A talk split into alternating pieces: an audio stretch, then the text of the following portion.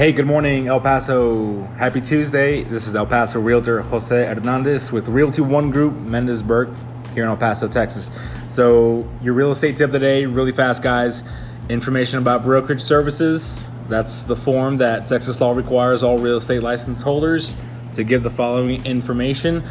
On that form, the information about brokerage services, or for short, the IABS, there's a section that says as a subagent, okay?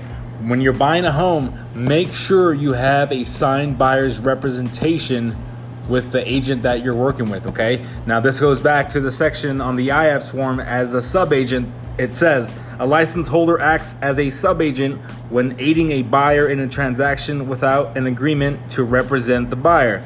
A subagent can assist the buyer but does not represent the buyer and must place the interest of the owner first, okay? Under default as a subagent, they represent the owner. E- even though they're working with you, they represent the owner. You have no fiduciary duties.